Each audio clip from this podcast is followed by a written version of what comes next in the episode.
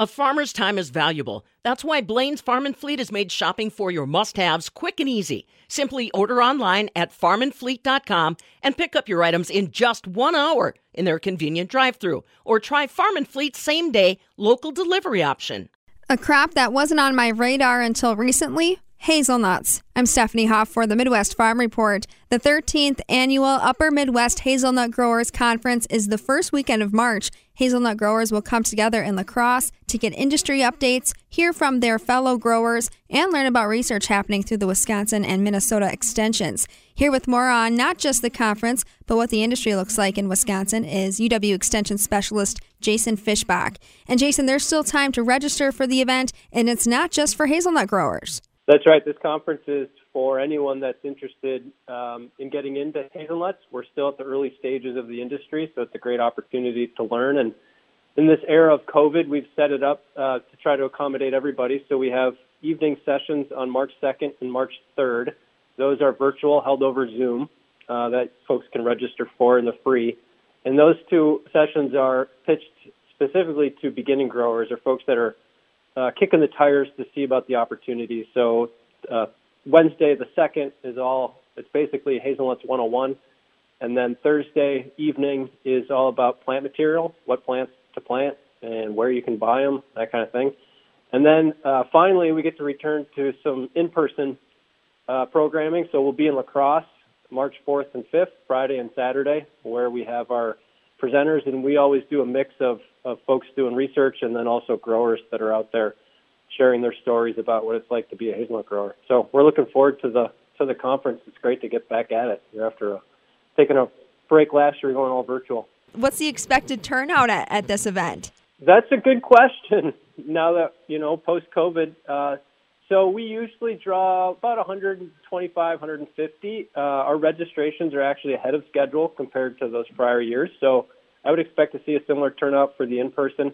And the last time I checked, we've got I think 150 people registered for the virtual sessions on um, Wednesday and Thursday. So there's definitely a lot of interest in hazelnuts right now. It's this emerging new crop, high value crop, and we've got interest from folks looking to do hundreds of acres all the way down to folks that are interested in just doing this as a hobby to grow some grow their own hazelnuts and all are welcome to this conference. We try to pitch it to everybody, so it's it's a good learning opportunity. Can you give us a sense of what the hazelnut industry looks like in Wisconsin? As you said, it's a new and emerging industry, but what does it look like right now? I would characterize it as uh, poised. Uh, in other words, there's sort of been two waves. We had an initial wave of early adopters in the 1990s, early 2000s that planted lots of open pollinated seedlings. Uh, and so every plant was different. Every plant, uh, you know, had different yields and nut size, and there's just kind of this big diversity of plants out there.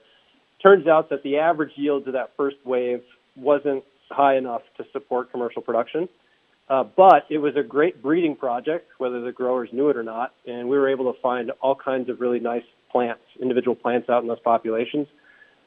We copied the best of them and evaluated them in trials, like we have to do in developing new germplasm, and found the top 10. And those are the ones that are now in propagation, ready to go out to growers that'll effectively be like phase two of the industry. Um, so the problem is they're not quite ready uh, we don't have, you know, it takes a while to go from one copy to hundreds of thousands. So it's going to take time. But in the meantime, we're asking growers to continue to plant hazelnuts, continue to plant seedlings uh, to get ready, get some experience, and also um, plant those because uh, hazelnuts don't self-pollinate, so we need pollinizers out there. Planting border rows, planting pollinizer rows, and even just small plots to, to get some practice uh, to get ready for the the improved material that's coming. Why are hazelnuts even of interest? Are are they valuable? Yeah, so the number that always opens my eyes is the the global economic impact of tree nuts is estimated at forty billion dollars a year. Forty billion with a B. And in Wisconsin, Minnesota, we participate in that economy basically zero. right? And so we don't get to share in all the benefits of, the, of a high value tree uh, or, or shrub crop, and so hazelnuts changes that. It's a, it's a plant that's native to uh, the upper Midwest, and now we're basically just domesticating improved varieties to make it possible for us to participate in that economy. And that's what's so exciting. Um, you know, it's a high value crop. It's relatively easy to grow. It is. It, it's a different kind of farming than than annual cash crops in that it's more like apple or blueberry production, where you do have to wait. You have to plant, sit on your investments for a few years while the plants mature, and then once you've got production, it's a pretty easy system to manage. You said it's native to the upper Midwest. You know, where exactly can we find hazelnuts growing? Is it anywhere in Wisconsin or is it north? Yeah, the native range is all over Wisconsin. Um, it right now we mainly find it on the public lands, so county forest lands, national forest lands in the northern part of the state, on sandier soils. That's where American hazelnut tends to outcompete other vegetation. But hazelnut's widely adapted. It'll grow on clay, it'll grow on sand, it'll grow on loam. It's like anything; it does best on you know really nice soils and protected sites. But it is widely adapted, so that's why there's interest across the across the state. And you mentioned, you know, people are already growing it or people are interested in getting into growing hazelnuts. Is it primarily a value added commodity?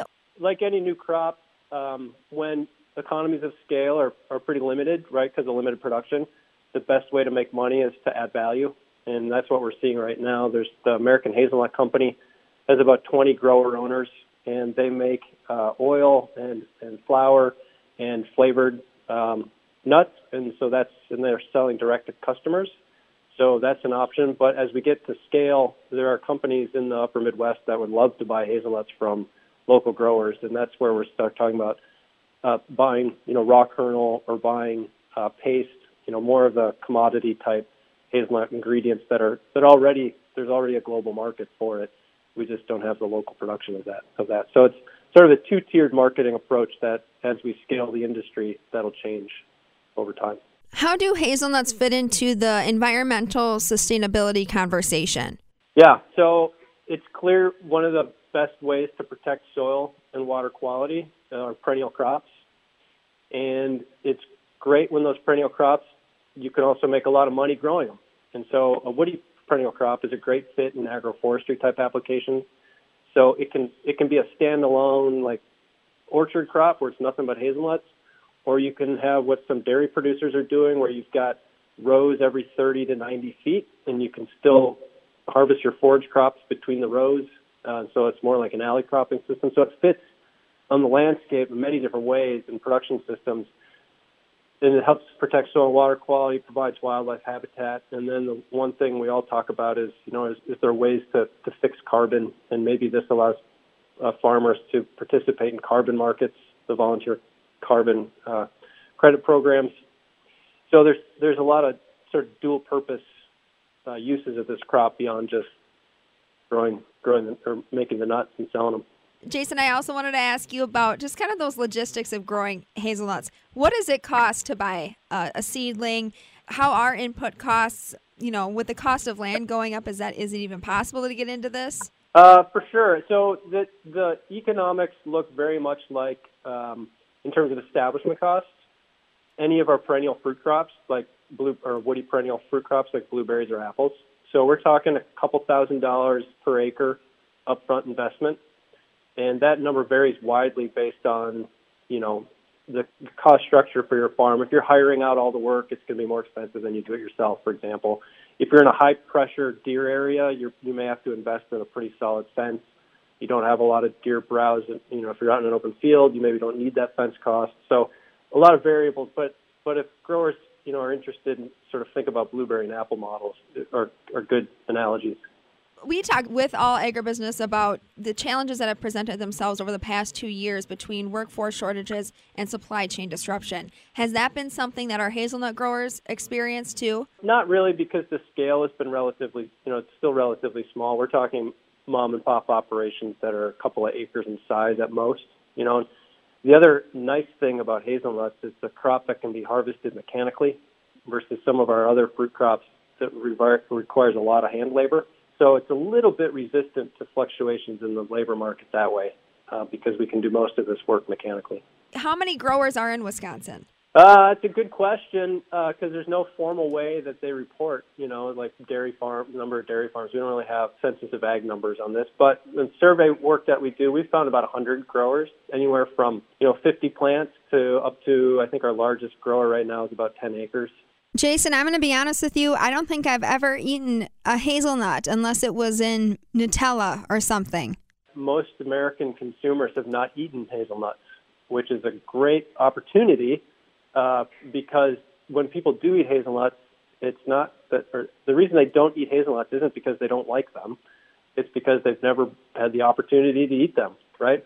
So we're starting to see hazelnuts in the stores more often, and if folks have an opportunity to try hazelnuts, that would be great because the more Midwestern consumers eat hazelnuts, the better for our industry and the faster it'll grow. So I would encourage folks. There is um, the the source right now of Midwest grown hazelnuts is the American Hazelnut Company. That's AmericanHazelnutCompany.com is their website, and that's a place where you can you can buy hazelnuts grown here in the upper Midwest in Wisconsin. There's nothing quite like a fresh roasted hazelnut. It's an amazing flavor. That's UW Extension Specialist Jason Fischbach along with us for nuts of information on the hazelnut industry. For the Midwest Farm Report, I'm Stephanie Hoff.